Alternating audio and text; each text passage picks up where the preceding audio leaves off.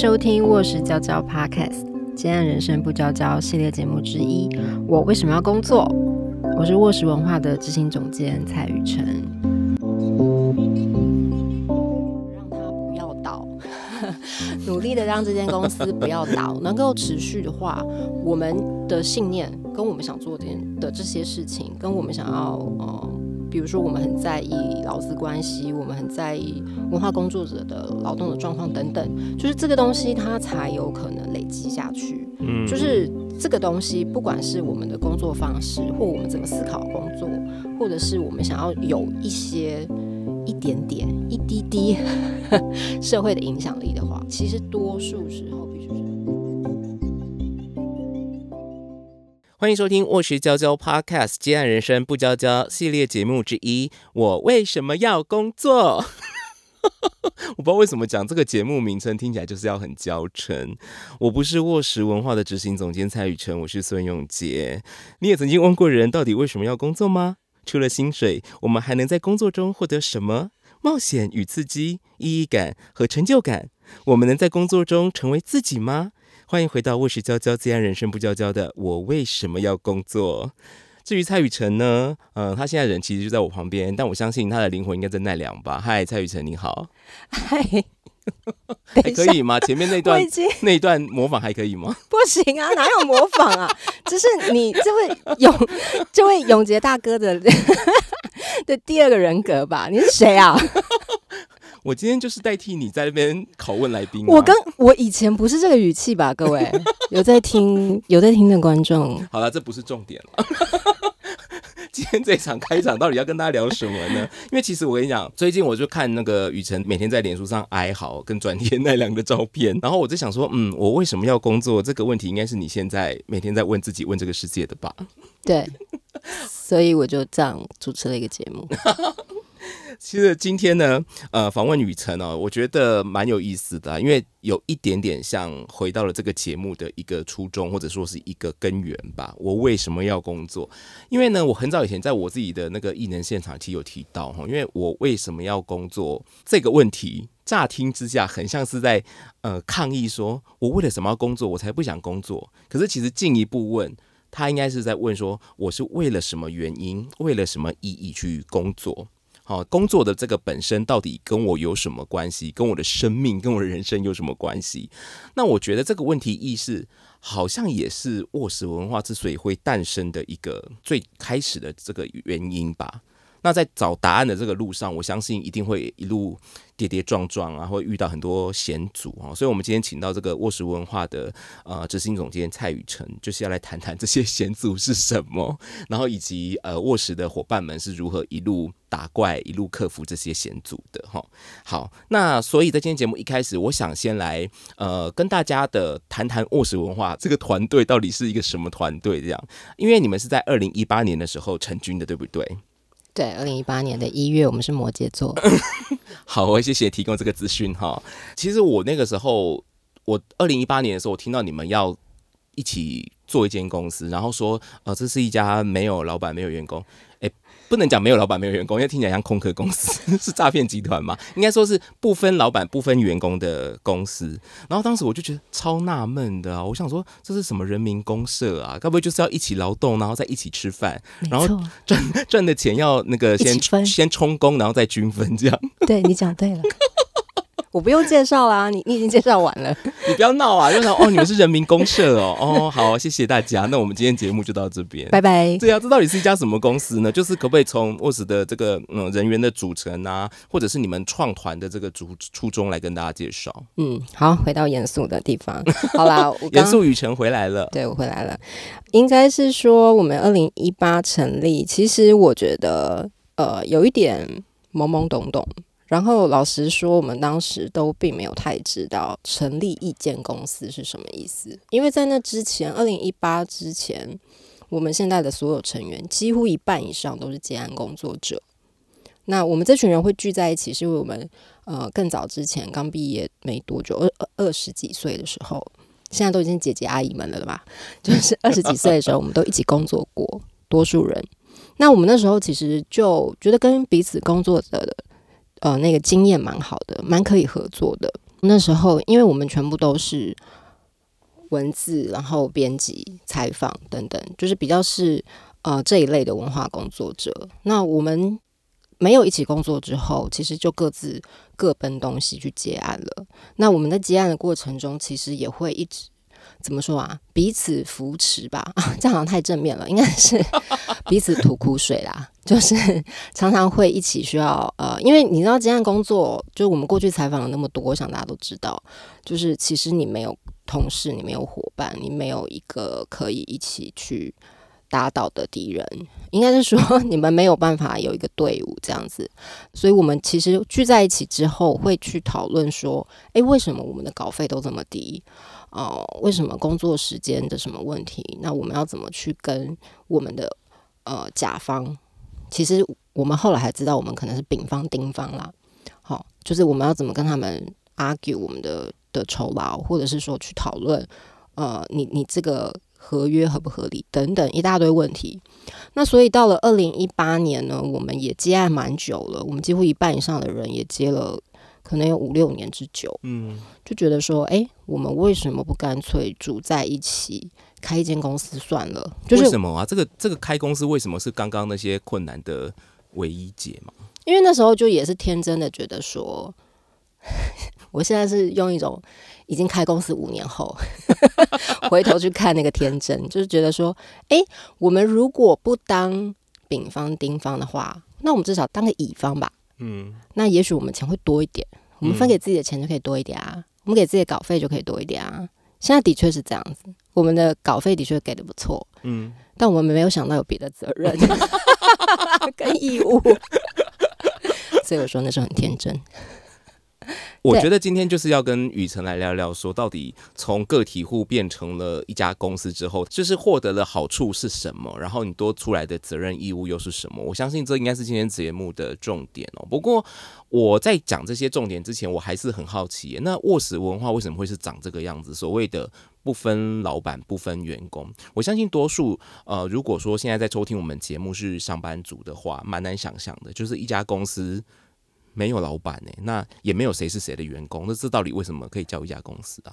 因为有参考什么单位吗？还是因为其实其实你一个人就可以开公司了，嗯，是有很多艺人公司的。其实我我蔡雨辰，我也可以自己再另外去开一间公司都没有问题。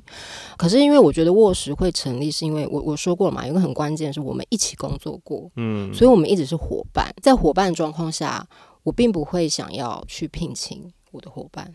必须说，就是我们比较像合资的概念。我们当初一起开公司，就是其实所有人都拿了一些钱，就是因为开公司你必须要有一个基基本的，所以大家都是股东。对，你要有基本的资本额。那只是我那时候，反正各种原因啦，我就是被放到了那个负责人的这个位置上。其实，如果一家公司它不需要负责人的话，这间公司很有可能没有没有负责人的。但我后来也是五年后天真的知道不可能的。但你已经是挂上了这个大家认真的蔡老板的这个头衔，所以后来就有奇奇怪怪的故事。然后我们后面可以再聊。所以其实我觉得所谓的应该是说，我们都是股东，就是我们是用一个合资的概念去。哦，成立了这家公司，其实这跟多数的公司都是一样的，所有公司几乎都，除非他就是他艺人公司，他没有要对他没有要很大的资金这样，所以我们就是合资的关系。那只是蛮也蛮特别的，是说这些股东呢会用卧室的名字，我们一起来结案。其实很多公司的股东他是因为他就是投资的概念啊，我没有要为这家公司实质上去结案或什么。那所以我们公司里其实也有。没有要接卧室案子的成员，就也不是所有的伙伴都会在这里一起工作。对，那这部分的股东就是跟一般的股东是一样的。呃，那化零为整之后，你们去跟这些所谓的甲方去谈生意，不管是合作模式也好，或者是资源的规模也好，你有确实感受到跟以前单打独斗的时候很不一样的地方吗？就当然差别很大了，因为以沃石现在来说，我们主要的案源就是呃文化类的采购案标案。嗯，那所以我们以前在个人接案的时候，比如说我们可能是文化部下面的某一个案子的最下游，因为我我们可能只是帮他采访某某几篇文章，写几篇稿，甚至只是一些文案而已。嗯，那现在卧室成立之后呢，我们能接的就是那个乙方的事情，比如说我就会直接去标一个案子来做。那我就是那个分配呃这个案子里资源的人，意思就是哦我会再去找伙伴来去做我以前丙方或丁方做的事情，嗯比如帮我设计海报啊，帮我写文案啊，帮我采访啊什么等等的，就是然后当你可以做这些调度的时候，以及资源分配的时候，以前你们是接人家案子的时候的那个接接案者的吃过的苦，就不要再复制到其他人身上了。，对对斩断。斩斩 辛苦的斩断，应该是说以前也不太知道说在那个位置上的人为什么会这样子去分配资源。那其实嗯现在比较了解会有多方的问题，他不会是单一的说哦，这个老板很坏，他都要赚钱欺负员工，有时候不是只是这样，非常复杂，就是每个案子会有它不一样的。嗯，原因以及它的案源，比如说中央的案子或地方政府的案子，因为你知道中央跟地方的那个资源的差异是很大的，哦所以在预算上也会有差别。就是种种啦，应该是说这些事情完全要到我们成立了一间公司，开始去做这些案子的时候，才会比较了解说所谓的分配资源，如果要全部都共好的话。到底要怎么做？嗯，其实一开始也没有办法到很完美，当然都是得一边做一边摸索。那你们现在有找到一个觉得大家都比较舒适的方式，或者是舒适的做法？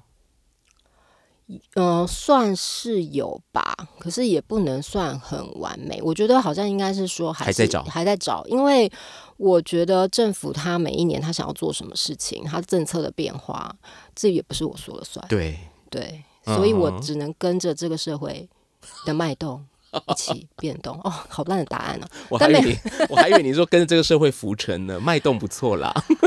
也差不多啦，浮沉。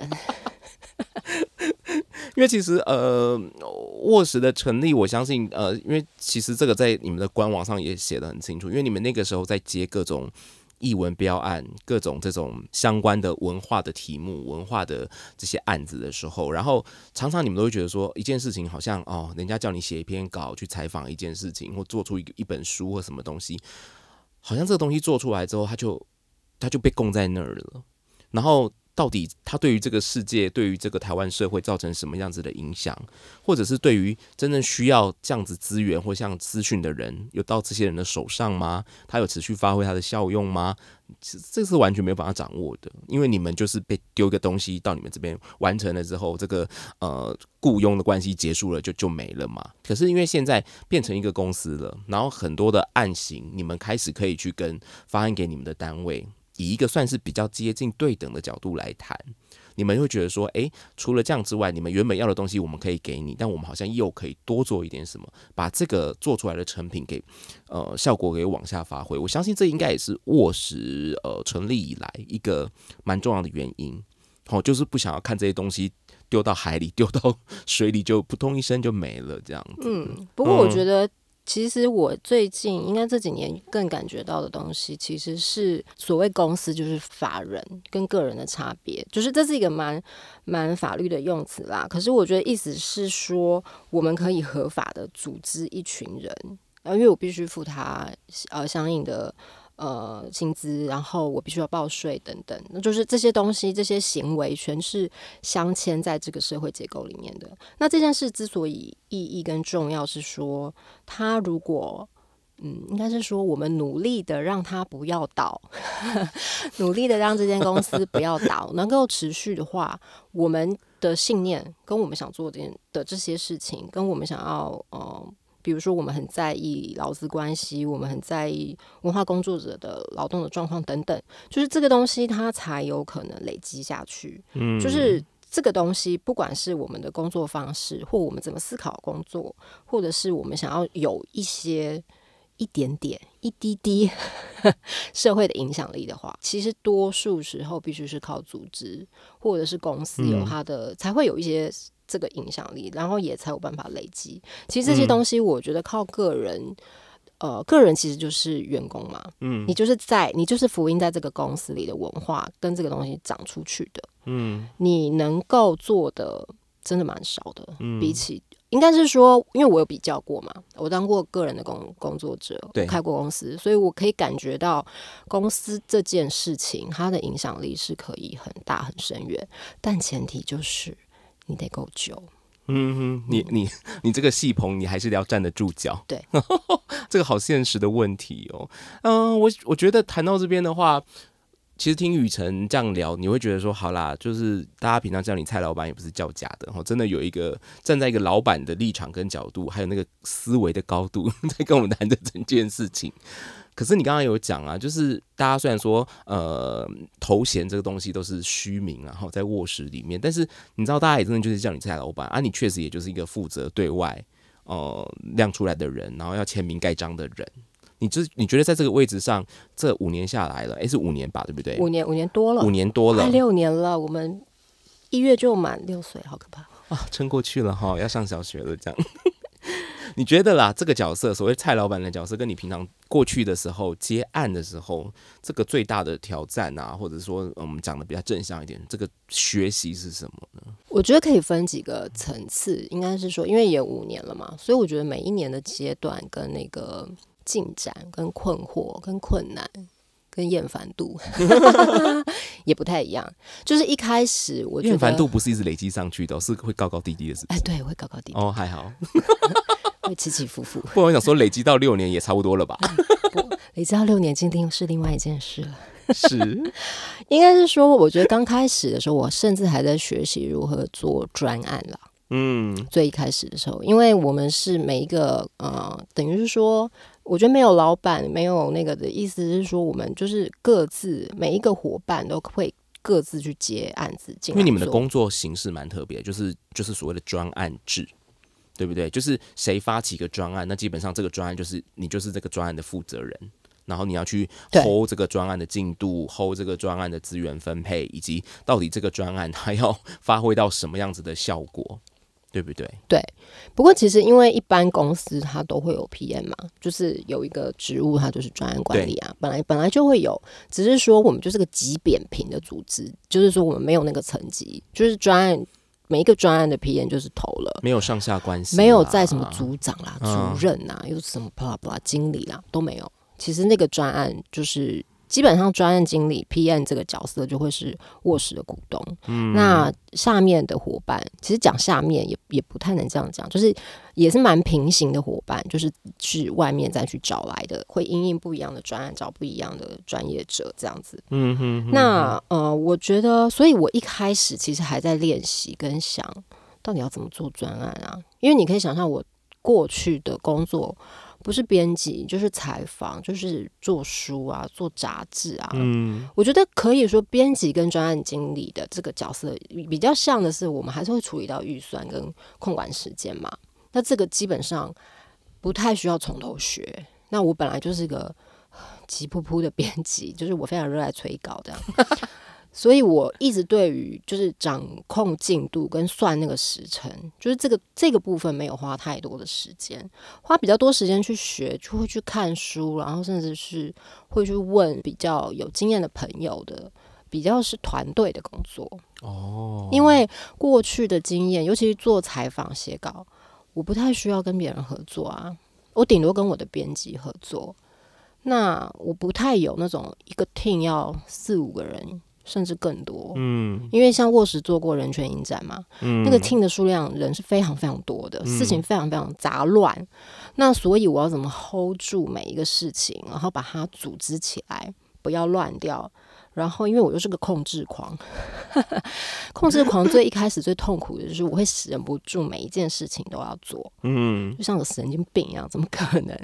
那同时也会让你的伙伴觉得你是不是不信任我？就是为什么你什么事都要看，什么事都……我虽然还是现在很多场合什么事都要看啦，可是我觉得跟就是已经花了好几年去练习了，就是没有像以前这么觉得我什么都要改过，文案都要就不是我写的也要变得我写的样子这样。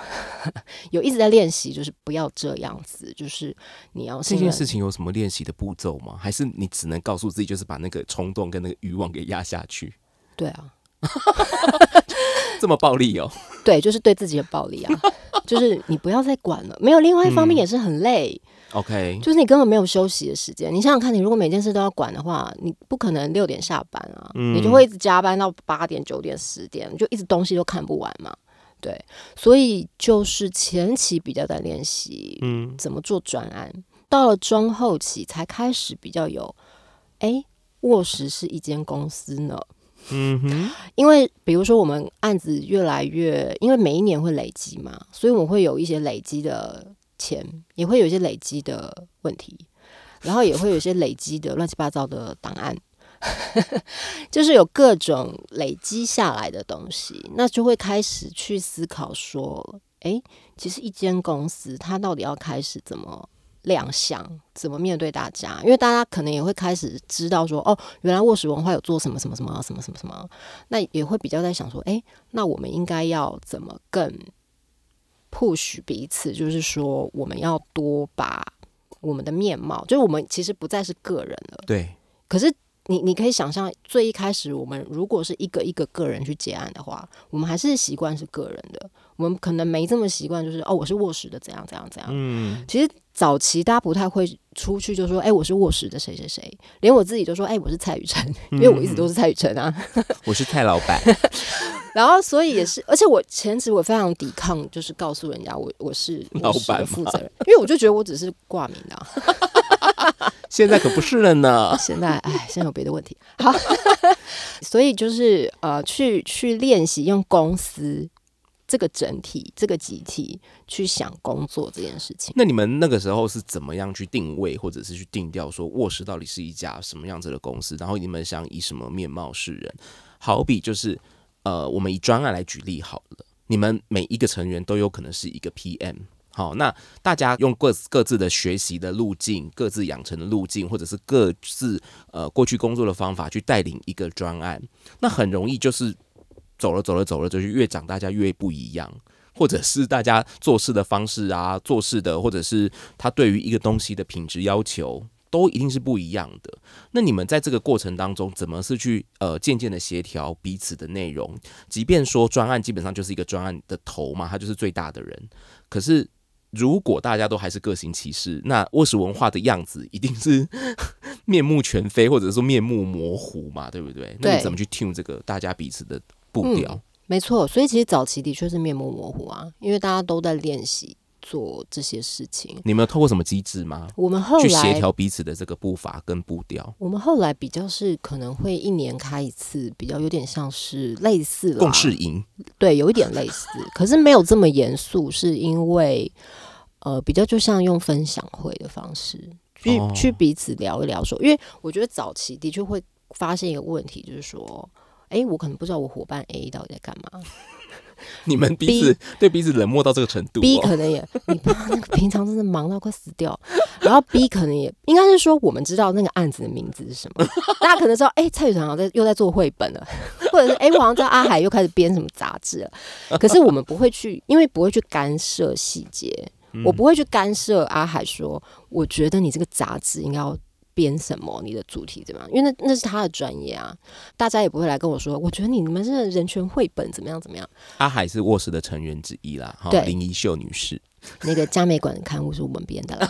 好，好，所以其实有一点比较，反而是用分享的方式跟大家说，嗯、嗯。我们是怎么，其实有一点比较，反而是我们是怎么做这个案子的。比如说，我会跟大家分享我是怎么编预算的，嗯，然后别的伙伴可能会去分享说，哎，这个活动他是怎么做的，他可能怎么做行销或怎么，其实比较像彼此学习，耶，比较不会是互相去说，我觉得你应该要怎么样，因为你在这个过程中，其实就会慢慢的发现，呃，去去，应该是也不能说找共识，我觉得。找共识应该是更早之前，因为我刚刚我我觉得一直反复强调是说我们很幸运，因为我们一起工作过，嗯哼，而且那个一起工作过是在很年轻的时候，二十几岁，所以其实某一些对于这个世界的想法，或你基本哈、不要讲左派右派，好那个、哦、就是价值的判断，基本上大家是合得来的啦。是一致的。嗯，否则他我们基本上也没有办法当那么久的朋友啦。是是说真的，所以这个基本的他基本上不会跑掉的话，后面的那些找所谓的共识，其实是非常快速，所以就会在做的过程中其实那个找所谓的共识会是更快的。而且呃，你刚刚讲的那个一年一度的那个分享会哈，就是我大概可以想到那个过程啦，就是你跟大家讲说你这一年做了什么，然后你怎么去推动这个专案。那你自己在讲的过程当中，你听别人讲的过程当中，你觉得诶，这个做事方法是我以前也许没有想过的，那我就把它捡起来用，学起来用。那我觉得在这个互相学习的过程，互相捡对方这个好处，捡对方的工作方式这个过程当中，我觉得这个样子。就会慢慢的趋近，慢慢的雷同，大家做事的步调，或者是对于卧室文化到底这个品牌要呈现给大家的面貌，就会越来越清楚。所以这个这个呃，我觉得这个分享会，它其实听起来是在你们的组织里面蛮重要的一个环节，可以这样说。嗯，不过过程中的确也有一次，第三年吧，第三年还是第四年的时候，的确有比较正式的办过了一场类似。共事营的活动有找了别的团体来帮我们做一整天的嗯讨论，嗯，那我觉得那个讨论因为是蛮严肃的，就大家觉得我们必须要再更定焦一点，然后以及对于针对什么更定焦一点呢？卧室到底是什么，以及我们到底整个目标想要做什么？OK，对，所以其实比如说关于教育的东西，嗯，以及关于。呃，我们如何跟年轻人？我们希望跟年轻人工作这件事情，这个这个是是那时候出来的。这个是哦，这是你们经过讨论之后才发现说，哦，原来其实我内心真正想做的其实是这一件事，比如说跟年轻人的沟通。嗯，哦，然后还有。其实讲的教育好像很严肃，可是比较是知识的分享，嗯，对这一类的事情。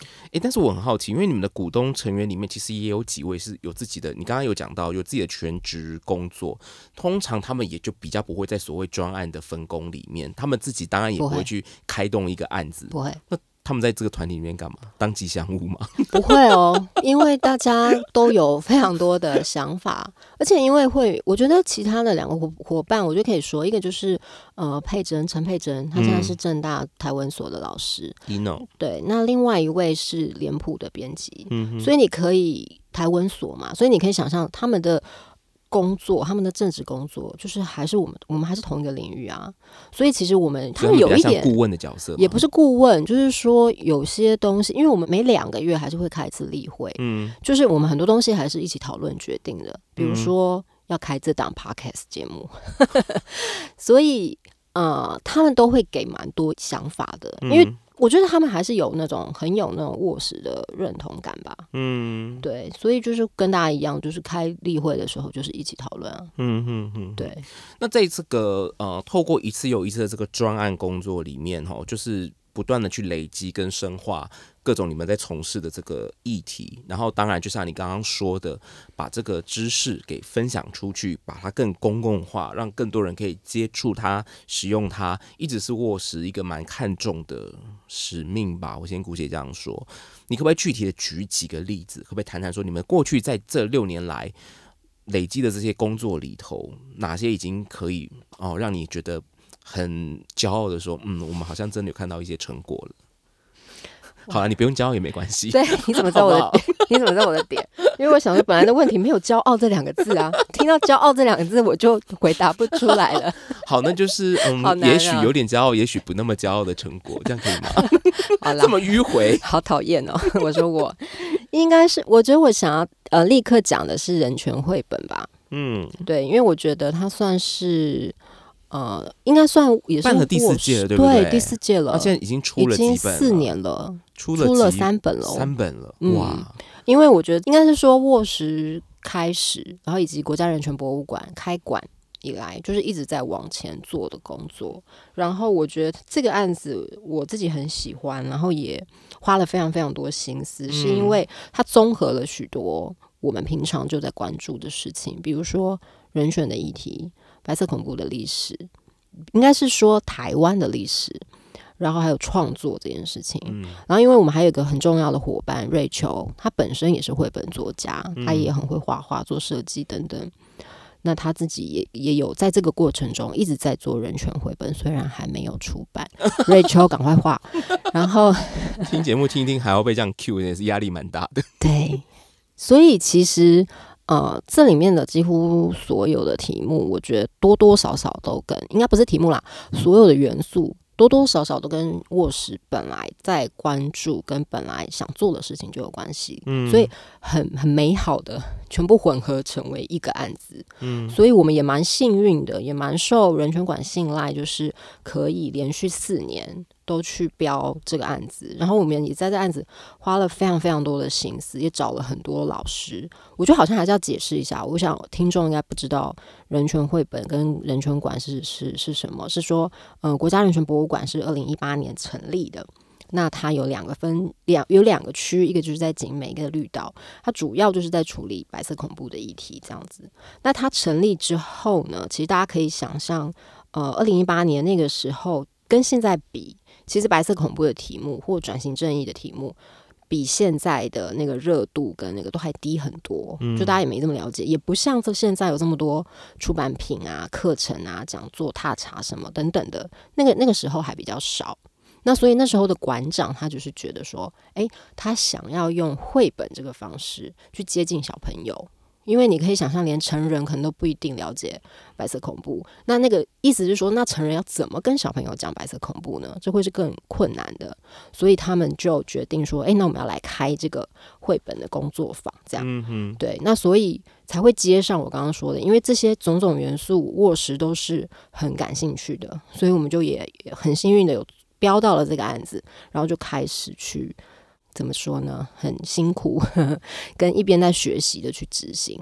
而且我觉得这个案子，如果说最后你看刚才说了四届以来已经有三本出版品，这些出版品基本上就是在这个工作坊里面从无到有，大家一点一滴集集众人之力累积出来的。那呃，这个出版品出来了之后，一来是呃，如你刚刚所说的，我们这个知识可以跟更多人的分享，而且你也确实在呃一个专案里面。它可以算是这个专案的成果了吧？嗯，然后这个这个作品一旦出现了，它其实可以呃不受时间、不受空间的限制的，一直不断不断的流传下去的。嗯，这也是讲到我们刚刚卧室成立的一个很大的目的嘛，就是深化这个公共性知识的公共性。而且我觉得我们其实在这个案子里学到很多，就是说，因为它很有趣，就是说我来开课给大家上，嗯，可是它并不是只停在说哦，我听完。白色恐怖的历史，我听完受难者爷爷的故事就停了。我懂了，下课。对，没有 你懂了之后，你要再创作一个故事。所以那个这件事情本身其实非常非常困难。就是一方面我们要怎么去设计这个课程，所以我觉得卧室可以在这四年去累积跟学习，说我们到底要怎么开课，所以就会有后面的卧室教教也没有啦。就是说，我觉得这些都是正相关的事情。嗯，我要怎么？呃，把这个东西，把白色恐怖这么多，因为它的面向很复杂，很多东西可以谈，就是感觉你们在累积的过程当中也会。呃，不断的发现说，哎，我们好像真的会遇到什么问题？那这个问题有没有可能是其他人也会遇到的？那不然我们就想办法来解决。比如说你刚刚说的，从绘本案里面发现卧室娇娇这个品牌好像有必要存在，我们好像有更多的事情想要跟大家分享，想要跟大家说。嗯，那干脆我们就成立一个卧室娇娇来跟大来，等下跟大家一起做这件事情。听起来是这个样子。嗯嗯嗯哼，好了，呃，其实今天呃主要的呃这个大部分的时间。是听这个雨辰在介绍卧室文化，呃，从创立初之初期哈，一直到现在经过了六年，他们到底是一个什么样子的团队啊？到底在做什么样子呃的事情？然后在这个过程当中，怎么样去定位自己，然后慢慢的定锚这样啊？那这些年来，他们一直在做的事情，其实。我觉得都是环绕着他们在很年轻的生命岁月里面，其实他们就一直放在心里面很关心的事情，就是这个初衷听起来一路走来其实是没有变的。那下一集我更想要请他来继续跟大家聊聊哦。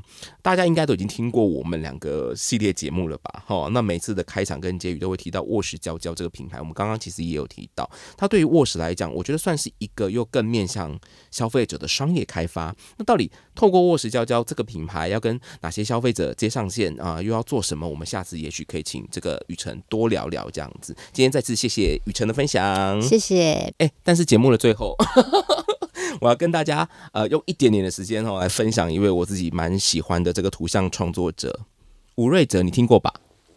听过，我很喜欢他的，我我听过他一次分享，我很喜欢他的创作方式。嗯哼，因为他最近也发表了一本新书，叫做《有炸猛跳》，那个瑞泽很强哎，因为他除了这个插画作品，曾经入围非常多的这个呃国际插画。呃的展览之外，他也是一位视觉设计师，因为像他之前就帮这个林小杯的《再见的练习》或者是《大稻城动物园》做这个装帧设计，这两本书你应该雨辰应该也都我都看过了。对对对，那他现在发表的是这个《有炸猛跳》，是他个人的第一本呃在台湾的图文创作。然后我我自己翻的时候觉得真的太妙，因为他用剪纸的方式剪出各种几何图形，然后去呃营造出不同的这种空间感跟时间感。那因为呢，有时候他这个作品，我相信你应该有感觉，他有时候不是真的那么具象的。在描绘一件事情，反而更有这个想象空间。嗯嗯，所以你看着这个视觉，看着看着什么，哎，好像也听到蚱蜢在跳的声音，蚱蜢在叫的声音，哈，或者各种其他虫鱼鸟兽的这个声音，这样啊。我觉得这本书就是非常的特别，而且它的这个装帧用纸也是下重本啊，这个成本应该是蛮高的。但是呢，也因为这样哦，看起来就是这本书非常的呃可爱有童趣之外，它还是很典雅。那这个资讯栏里面有更多关于这本作品的这个资讯哦，欢迎大家。可以有兴趣的话，可以参考一下。那当然，最后也许愿啊，说不定以后这个卧室娇娇也有机会访问瑞哲。希望 是啊。好的，那今天的节目就到这边喽。再次谢谢雨辰，谢谢大家，拜拜。喜欢我们的节目吗？欢迎追踪卧室文化的 IG 粉砖，可以知道更多我们的资讯。关于节目有任何意见，想跟我们分享，都可以在填写听众问卷，让我们知道哦。问卷连接在节目介绍里。想听到更多有趣的内容，想听到更多资深工作者的故事，欢迎抖念我们。お願いします。